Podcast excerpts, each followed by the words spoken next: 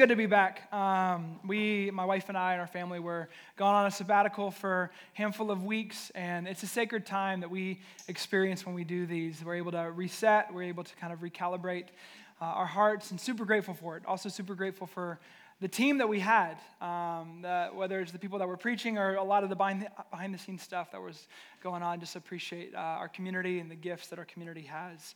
Um, I, got, I got two quick plugs, and then um, I'm going to get some youth to come up. The first is uh, Anna Noel Swartz was born last night, and uh,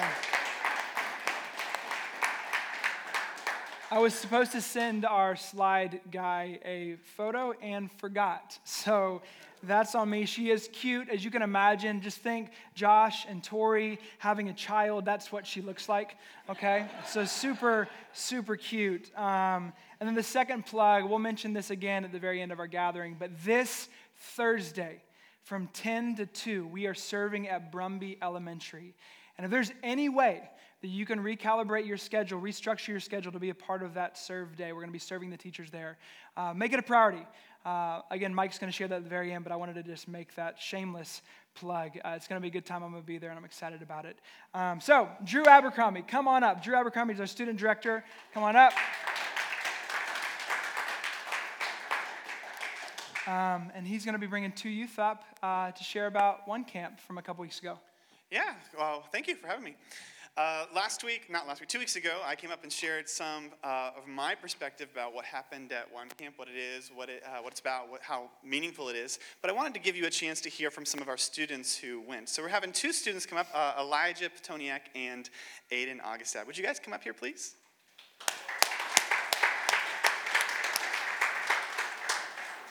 You can stand over here. Uh, I asked them to think about two questions. One was uh, a highlight from the week at one camp, and the other one was what was most spiritually meaningful for you. So, a highlight from one camp and something spiritually meaningful for you. So, what would you say? So, a highlight was definitely the games that we played, which were kind of gross, but they were kind of cool at the same time. Um, we, played, we played baseball with frozen fish and dodgeball with squid and stuff. And it was very interesting because they had these challenges that you could do where one of them was um, the counselors would dive into baby pools full of, I think it was Kool Aid and syrup to get their team from last place to first place. That was gross. and everyone smelled because no one was taking showers. I don't know. And then the spiritual part, it was definitely the worship, especially the evening worship. Um, during the evening worship, at the near end, the counselors would go up and you can go pray with the counselors. And there were so many kids just like running to counselors crying, and it just it was just amazing. Um, there were tons of kids that were moved. Uh, it was just crazy. Everyone was there were there was a line of people um, for testimonies at uh, Stonebridge, I think, and it was just amazing. Thank you, Aiden. What was the highlight for you, Elijah? Probably morning thing because um, of what Aiden said, but also the food fight where we just got to throw food at each other. That one was pretty cool. And um, it's kind of nasty because like our showers, like nobody showered, so our cabin smelled like hot dogs and mustard. So it wasn't really like, uh. And um, also the other thing that I liked was, it was kind of weird, but like, you weren't supposed to prank people, but we got pranked twice. Okay. Um, the second time was when they put all of our luggage into a pile right before we had to leave. So everyone had to like take out the underwear and socks and everything to sort it. My stuff looked like a mess. It was on my bed, so they didn't touch mine. I was kind of thankful. But then my favorite thing was probably the church at the very end because um, you got to go up and pray for people, and then people came up and prayed for me, and then God talked to me. So that was probably my favorite thing about church right there. So yeah, that was it. Thank you.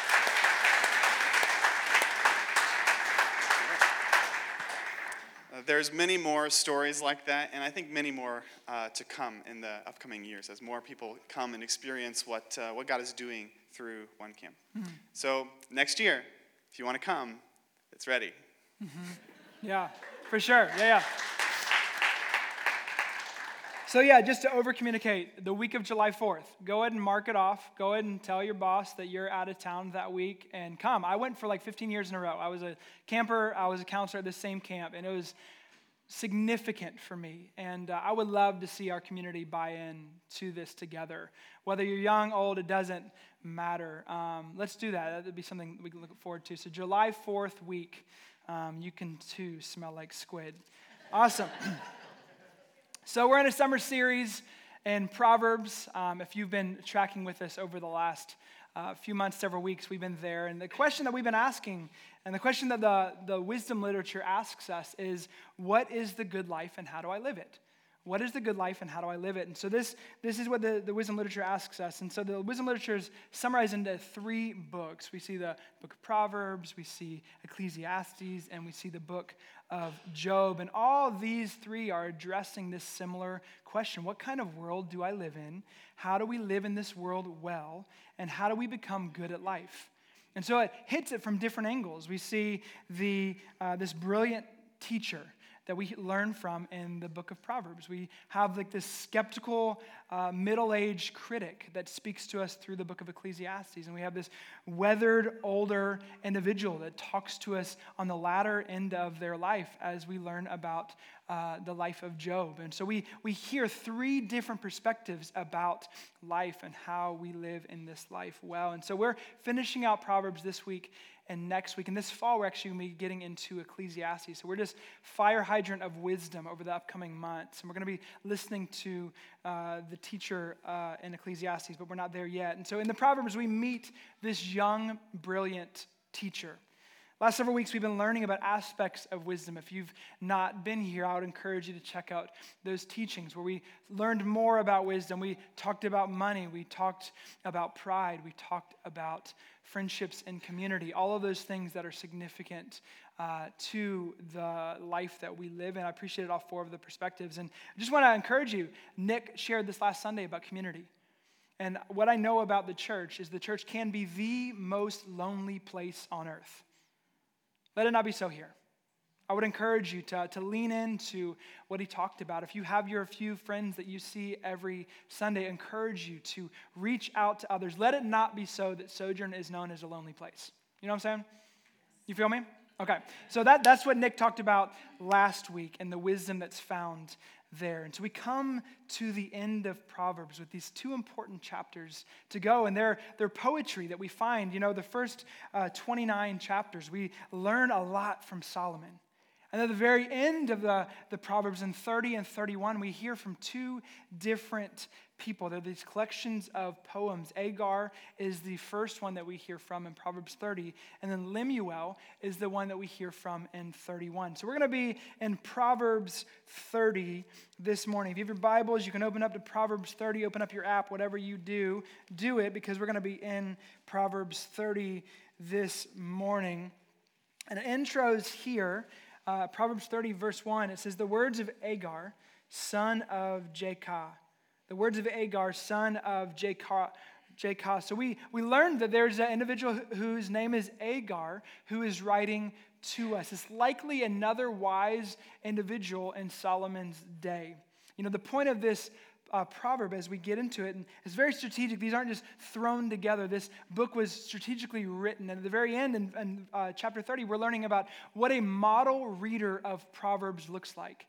Agur is a model reader of what it looks like to read the Proverbs. And so, as you read through Proverbs 30, we're not going to read through all of it, but we, uh, there's some nuances in the way that it's poetically written. But Agur, at the end of the day, is mocking pride He's mocking greed, and he vindicates integrity and contentment. And we're going to learn about that this morning. Picking up in verse 2, that's what he says. Surely I am too stupid to be a man. Just hits the ground running, you know what I'm saying? I have not the understanding of a man. I have not learned wisdom, nor have I under, nor, nor have I knowledge of the Holy One. Who has ascended to heaven and come down? Who has gathered the wind in his fist? Who has wrapped up the waters in a garment? Who has established all the ends of the earth? What is his name? And what is his son's name? Surely you know.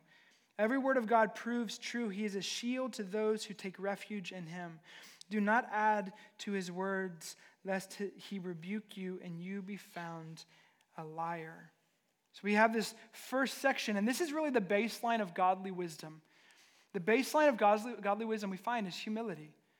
He's recognizing, I don't have understanding.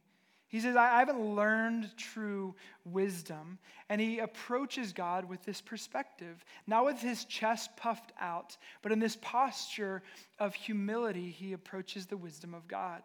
He says, I don't, I don't know. He calls himself stupid. I wouldn't recommend you calling yourself stupid, but he does that. He says, I don't understand. That's the point. I don't understand, but I do understand that God exists.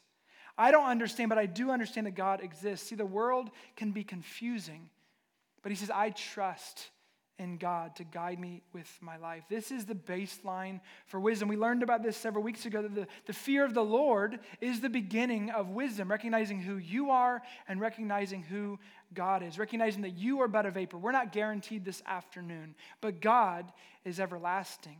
We are created. God is the creator. It's the same vein that we find at the end of Job, that other wisdom book. It might pop up here, Job 38. Maybe I'll pull it up real quick.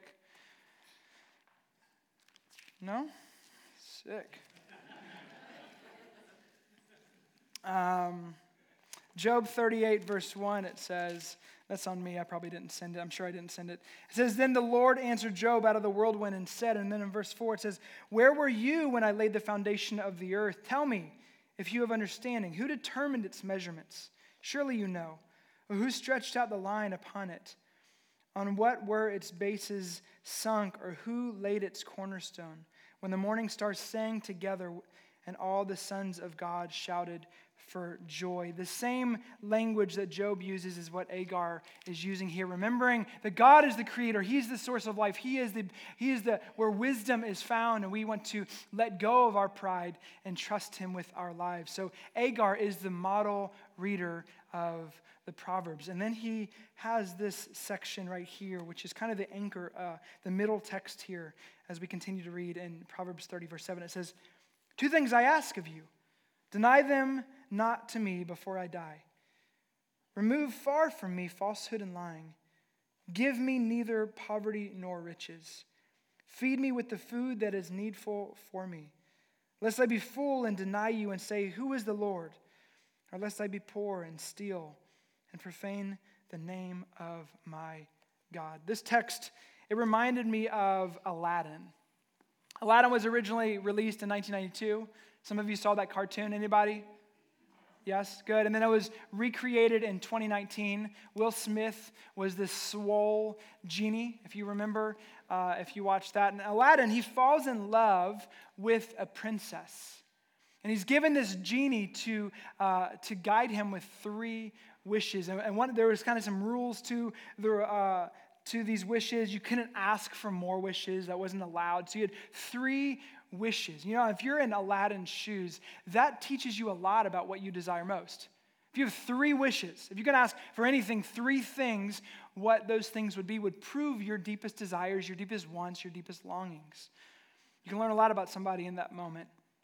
And Aladdin, he, again, he finds a genie. It's a divine like creature and it's touching. Disney's touching. All of these films, these movies touch on these longings that we have that are found in the Bible. And it's touching this longing to have a relationship with the divine. This longing that we see in this, in this movie. See, the Bible teaches us that we have an all powerful God who created all things. And He isn't some far off genie, but an all merciful creator who wrote Himself into our story to reconcile us. And all, he offers us prayer to relate and to interact with him. So if you are going to, uh, if you're going to ask God for two things, what are those things going to be? And if you think about it, what are two things that you would ask God for? You learn a lot about somebody in those moments.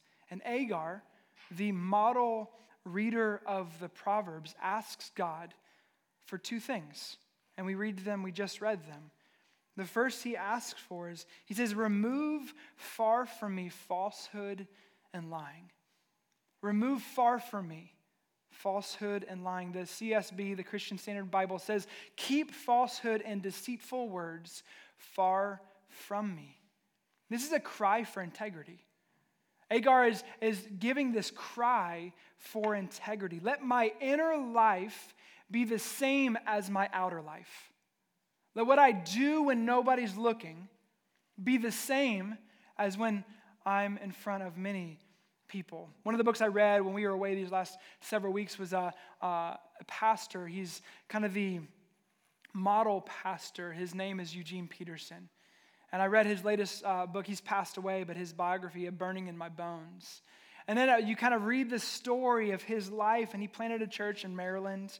He spent 30 years serving there faithfully. And after he finished his time there, he wrote what you might know of as something called the Message. It's the paraphrased version of the Bible.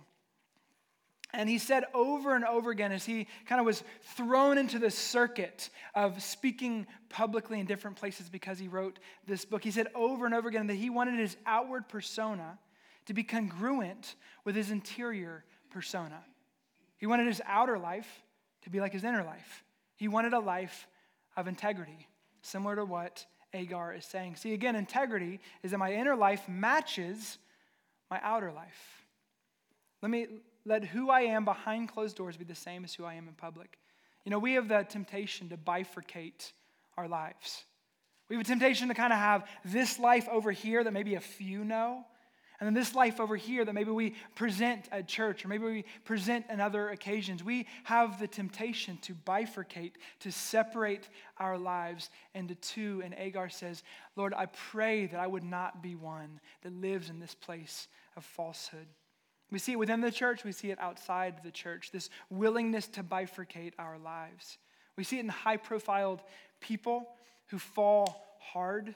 If you keep up with Christianity Today, they just came out with a podcast called The Rise and Fall of Mars Hill. Maybe some of you have come across that. And within that, they talk about the ministry of Mark Driscoll. They talk about the churches that he planted up in the northwest of our country.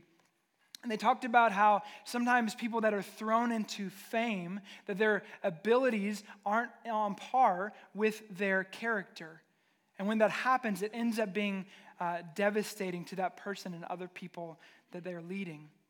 You know, we listen to stories like that about Mark Driscoll or about Ravi Zacharias or about, I mean, we can just go on and on and on about people we have heard about over even the last year. It's easy to examine the faults of someone else, like a Mark Driscoll, but it's another thing to allow someone else's faults to awaken wisdom within us, to go a different path than maybe they went. You know, Galatians 6:1 speaks to that. And one of the letters that Paul writes, um, he says at the very end of that letter, he says, Brothers, if anyone is caught in any transgression, you who are spiritual should restore him in a spirit of gentleness. Keep watch on yourself, lest you too be tempted. So, in the same way, we can look at someone else's life and say, man, that's crazy that they did that. But we need to allow that to be a mirror and say, man, I could do the same thing. God, let my outer life be the same as my inner life. Keep falsehood and deceitful words far from me.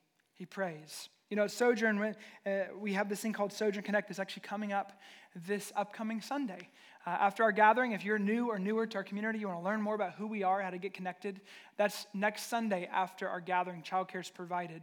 Let us know if you're interested. But as we go through Sojourn Connect, we talk about our four values, four distinctives. We're gospel centered, we're contemplative, we're authentic, and we're missional. When we talk about authentic, we say this. I'll, I'll read to you what we say. We say, We invite you to come as you are, no matter where you are on your journey of faith. We desire that you would feel safe to come with your questions, your doubts, and your hopes. And together, we can allow the beauty and truth of God's word through God's Spirit to change us. However, we don't end with come as you are because the gospel offers us more than staying where we are. It invites us to something much more wonderful. We say, Come as you are, but don't stay there because we believe the power of the gospel through the Spirit has the ability to lead us into maturity and transformation. You know, we have a temptation to put our masks up. We have a temptation to live two different lives, and we never will experience change or growth or transformation when we put our masks up. And Agur reminds us through this prayer, through this wisdom based prayer, to God, would you allow my life to be a life of integrity? The promise of the New Testament is full on transformation. Change is possible. Or let not my outer life be incongruent with my inner life. You know, this takes an ardent focus. We are naturally going to drift towards living multiple lives. Living these lives, chameleons over here, chameleons over there. But man, it takes a sense of maturity and growth for our life to be consistent because where our identity is found in Jesus. See, Agur, the model reader of the Proverbs, is instructing us how to live. God, let my life be congruent, my inner life be congruent with my outer life. Man, if you find yourself living in a dual life, man, what you live one way here and another way there, May I humbly plead with you to expose it.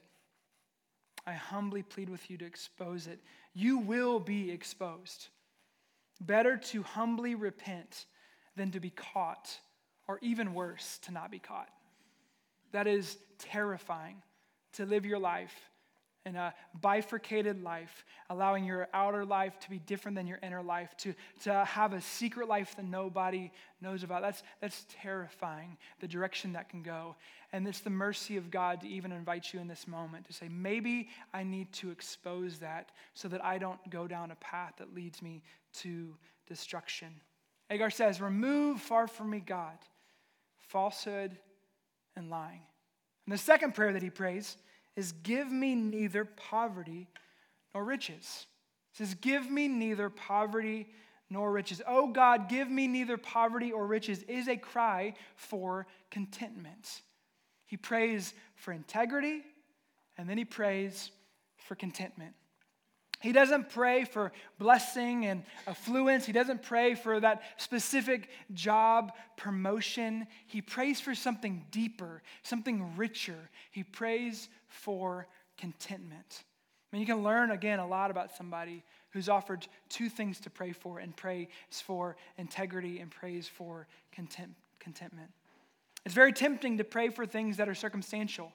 It's very t- tempting to pray for things that are on the surface. It's much more mature to pray for things that are deeper within your soul. And Agur, the model reader of the Proverbs, is teaching us a better way to pray and live. See, his prayer is not primary, primarily about his outer life. His prayer is primarily about his inner life. His prayer is not first for circumstantial blessing, his prayer is for inner blessing.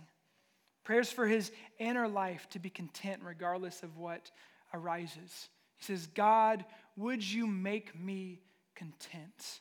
Contentment is a learned practice. In uh, another letter that Paul wrote in uh, Philippians chapter 4, uh, starting in verse 11, it says, Paul says this.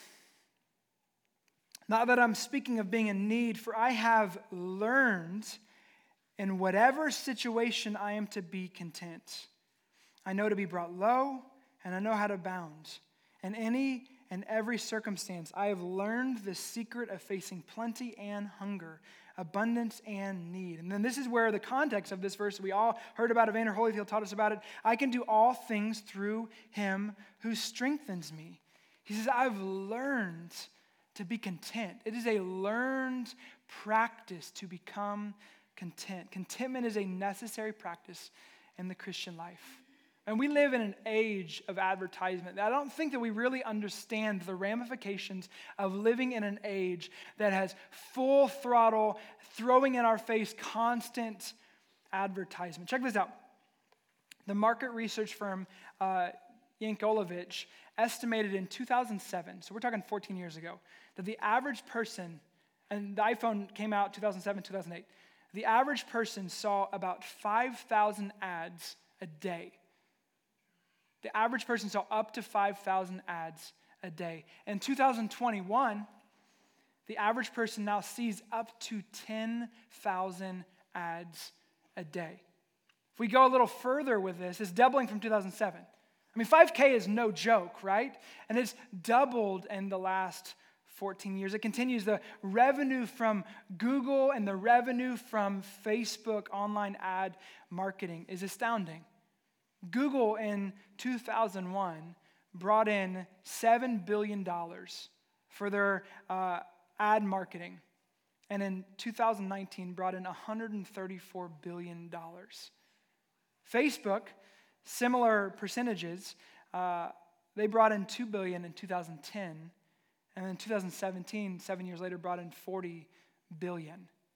Man, we are receiving constant reminders that we don't have enough, that our life isn't good enough, that we need things, that we need to want things, that we need to crave things that we don't really need, want, or have to have. We are being told what to love, we're being told what to want, we're being told what to need.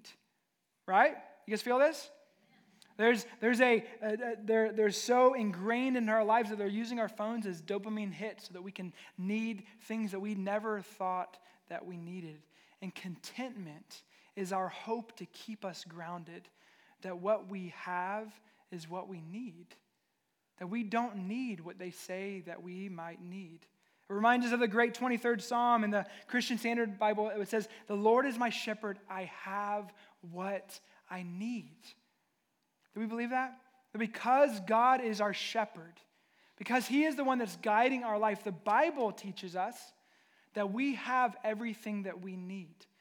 It's echoing the words of Jesus in the song uh, or in the Sermon on the Mount when he says that if God cares for the lilies of the valley, how much more will he care for you? We have what we need. Give me neither poverty nor riches, Agur says. Contentment is a necessary practice in the Christian life.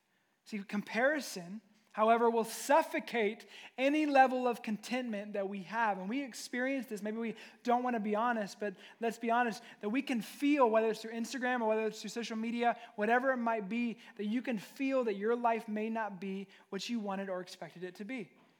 That you, you may feel disappointed with aspects of your life. Your life may not look like their life.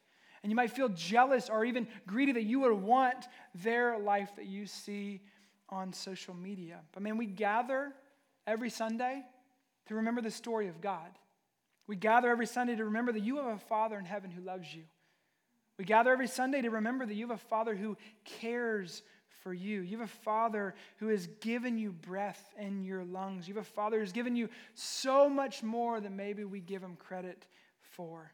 And we, when we compare, we begin to think we need what we don't have. And Agur reminds us, this model reader of uh, the proverb says, Oh God, give me neither poverty nor riches. And then Agur gives the alternative if this prayer isn't answered. And he, this is where he goes on in this text, we already read it. He says, If I have too much, I may deny you and believe that you don't exist. And if we receive the desires of our heart with riches, that in return, we will in return say, I don't really need you for my life. Because I have all the stuff that I need right, right in front of me that could be taken in a minute, could be taken in a doctor's call, could be taken quite quickly. But we can begin to believe that we don't need God when we have everything. It's that prayer, uh, it's that statement in Psalm 30 or Psalm 53, verse 1, that the fool says in their heart, There is no God. They don't say with their words, but they say in their heart. And we can function when we have all the things that we need and want. We can function as a fool and say, I don't need God. And again, Agur's reminding us of this prayer that it's foolish to do that. And on the other side, if I have too little, I might have to steal and profane his name, it says. If I have nothing, I'll think that I'll need to survive without God. And Agur's prayer Lord, would you give me integrity? Lord, would you give me contentment?